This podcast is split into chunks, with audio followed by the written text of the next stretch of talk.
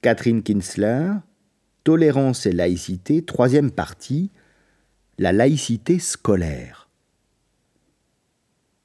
Avec la question de la laïcité scolaire, j'en arrive au dernier point de cette conférence.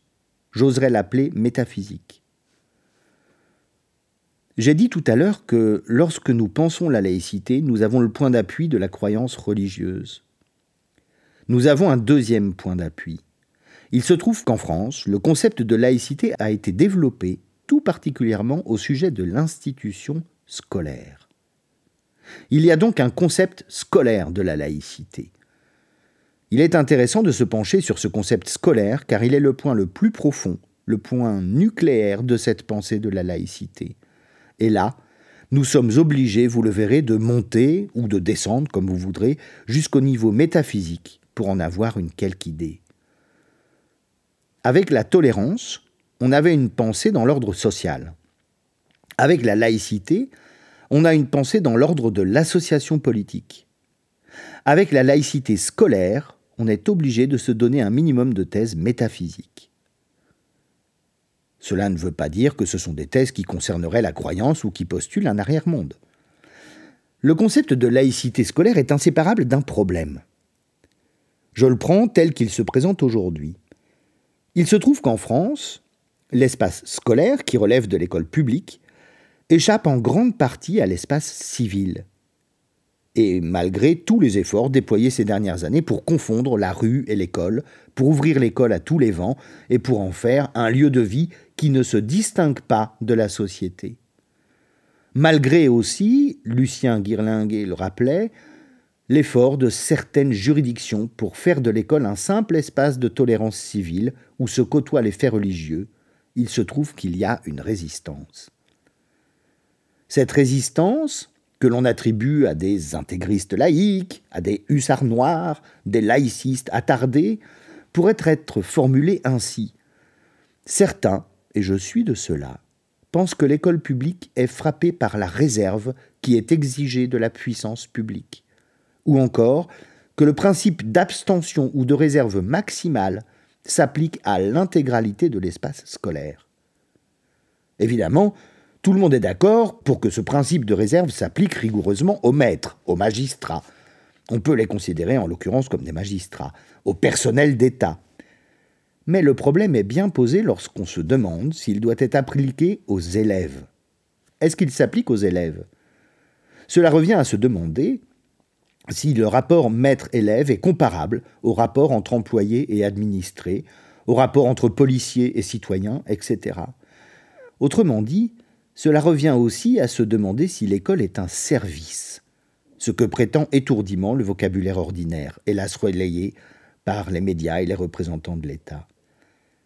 Si nous voulons développer le concept de laïcité scolaire jusqu'au bout, nous ne pouvons plus admettre que l'école est un service sauf par commodité de langage. Lorsqu'on veut maintenir l'idée d'une application rigoureuse de la laïcité à l'espace scolaire, dans sa totalité, ce qui signifie que les élèves sont eux aussi frappés par la réserve en matière de croyance et d'incroyance, il faut pouvoir soutenir cette position, à savoir que l'élève n'est pas un usager, que l'école n'est pas un microcosme qui reflète la société, qu'elle ne relève pas de l'espace civil mais qu'il s'y passe autre chose, que ce n'est pas un rapport d'usager à prestataire de service qui relie l'élève et le maître. Et pour soutenir cette position, il faut répondre à cette question. Pourquoi l'élève devrait-il, pendant le temps scolaire, être autant que possible soustrait à l'espace civil et entrer dans un espace où on lui réclame une réserve plus grande, une prudence plus grande? La question n'est pas banale. Elle demande un effort de pensée.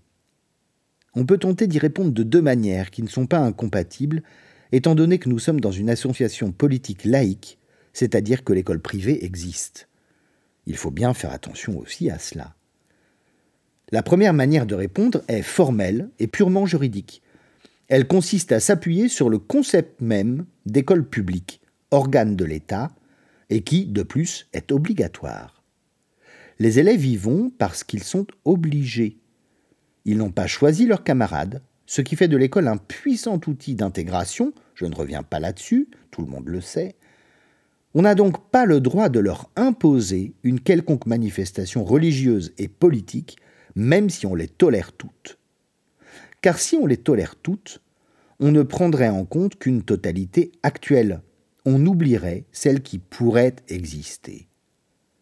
Et de toute façon, on oublierait nécessairement une partie des incroyants, ceux qui ne professent aucune profession de foi. D'une manière générale, personne ne doit pouvoir se plaindre en mettant son enfant à l'école publique que celui-ci a été contraint de subir une manifestation qu'il désapprouve par ailleurs. Dans l'espace civil, il en va tout autrement puisque on peut aller ailleurs. On est libre d'aller ailleurs. S'il ne me plaît pas de voir des croix gammées à un endroit, je vais ailleurs. Du reste, c'est un mauvais exemple car c'est interdit de toute façon, même dans l'espace civil. Mais si cela ne me plaît pas d'entendre la messe, personne ne m'oblige à l'entendre.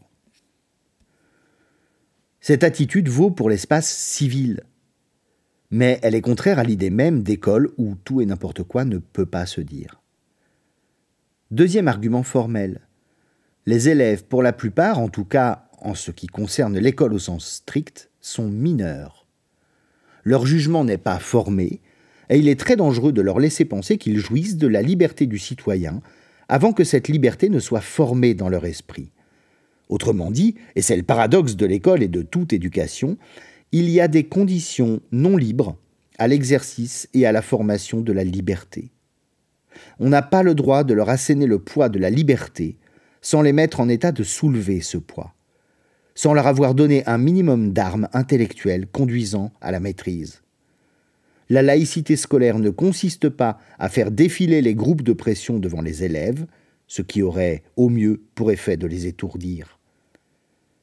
Voilà une première batterie d'arguments, et là, on n'est pas dans la métaphysique.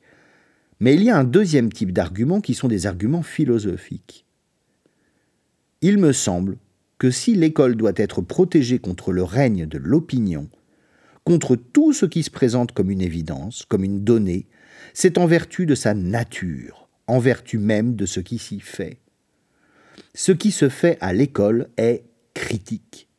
Cela ne veut pas dire qu'on y critique quoi que ce soit, mais cela signifie que le problème est celui de la formation, de la saisie par le sujet de la puissance même de la raison et de son caractère autofondateur et auto-judiciaire. Voilà la critique au sens philosophique, c'est-à-dire que la raison peut se saisir d'elle-même. Elle peut, et elle doit se juger elle-même. Mais elle ne peut recourir qu'à elle-même. Aucune autre instance n'a juridiction sur elle. Donc, c'est par la force intellectuelle critique que l'on peut acquérir un recul, se saisir de son propre pouvoir de pensée, et pouvoir s'en saisir de façon à pouvoir se passer un jour de maître. À l'école, on s'instruit des raisons des choses, des raisons des discours, des raisons des pensées, et on s'en instruit pour être fort et puissant. Je parle de la vraie force et de la vraie puissance, celles qui font qu'on est l'auteur de ses pensées et de ses actions, qu'on ne pense et qu'on n'agit pas sous la dictée. Il est important d'acquérir la force et la puissance parce qu'elles permettent de se passer de maître et de référence à un c'est comme ça, à une donnée, d'un recours à une autorité qui se présente toujours comme transcendance et qu'on ne peut pas déloger de cette position de transcendance. On sait depuis fort longtemps, on n'a pas attendu l'école publique pour ça, que cette saisie critique du pouvoir que chacun détient ne peut s'effectuer que par le détour, que par un retrait qui consiste à se soustraire aux forces qui font obstacle à la conquête de l'autonomie et qui s'imposent comme une évidence. Les forces de l'opinion, la demande d'adaptation, les données sociales. Le détour n'est autre que celui des savoirs englobé dans l'humaine encyclopédie. Autrement dit, je suis en train de développer la thèse selon laquelle l'école, loin d'être faite pour la société, et parce qu'elle a pour fin la liberté, l'école est antisociale. Elle n'aime pas les dieux, et en particulier elle n'aime pas le dieu société. Alors tous ceux qui disent qu'il faut introduire ceci ou cela dans l'école, qu'il faut ouvrir l'école sur le monde, ils nous disent d'une certaine manière qu'il faut s'agenouiller devant ces dieux. Or je pars du principe que tout enfant est aliéné par de tels dieux, sociaux, sociétaux, etc. L'élève commence lorsqu'on dépose les obstacles qui constituent l'enfant, et la pédagogie ne consiste pas à multiplier les moyens, ni à faire défiler des images. Je pense qu'une bonne pédagogie ne peut s'effectuer qu'au prix d'une rupture momentanée, fictive, avec le fait social, avec les autorités de fait, par le contact avec le savoir, tel que l'humanité universelle le construit. C'est ainsi que l'on élabore son autorité intérieure, non pas en copiant une autorité extérieure, mais en s'exerçant, aidé par le maître, sur des objets qu'il faut comprendre soi-même. Ces choses-là, il faut les faire soi-même. On ne peut pas les acquérir comme on vient chercher un papier au guichet. On ne peut que se les approprier. Le savoir dont on s'instruit à l'école est au-delà de l'élève et au-delà du maître. Il relève d'une autorité que chacun est invité à se construire lui-même. Il est un exemple et une expérience de cette construction. Il est une figure concrète de la liberté, et peut-être l'expérience la plus haute qu'un homme puisse faire de la liberté. Atteindre cette forme d'autorité, être soi-même l'auteur de ce que l'on pense, de ce que l'on dit, voilà l'enjeu essentiel de ce que nos ancêtres ont appelé l'instruction. Cette expérience de la liberté demande un moment de retrait, un moment de loisir, un moment contemplatif où s'exerce ce sérieux contemplatif qui demande une forme de retrait et que partagent enfants et adultes. Ce moment-là, celui où on comprend, c'est celui où s'expérimente de façon la plus forte la liberté. Aucune liberté ne peut surgir du brouhaha où s'expriment librement des opinions. Un enfant qui a compris, après s'être trompé, après avoir fait le deuil d'une fausse certitude, et après avoir acquis la suprême force du doute, un enfant qui a compris pourquoi deux et deux font quatre, comment fonctionne une retenue dans une soustraction, pourquoi tel participe passé ne s'accorde pas, pourquoi il y a des saisons, cet enfant-là est dans une position divine. Il fait l'expérience de la souveraineté absolue, car rien ni personne ne lui dicte ce qu'il pense et en même temps, au cœur de cette séparation radicale, car ces choses-là, il faut les faire soi-même et malgré une partie de soi-même, il voit que l'autre, son semblable, et non pas forcément son proche, c'est celui qui, comme lui, est capable de cette opération. C'est le sujet de la liberté. Il est au-delà de son petit groupe de potes, et il forme alors, avec l'idée d'une république des lettres, celle d'humanité. Voilà pourquoi on ne va pas à l'école comme on consomme un service. Voilà pourquoi l'école, appropriation raisonnée et désintéressée du savoir, n'a rien à voir avec une quelconque formation, laquelle suppose des objectifs extérieurs. C'est pourquoi il importe que l'enseignement technique reste un enseignement général, pris dans la continuité encyclopédique de l'humaine puissance.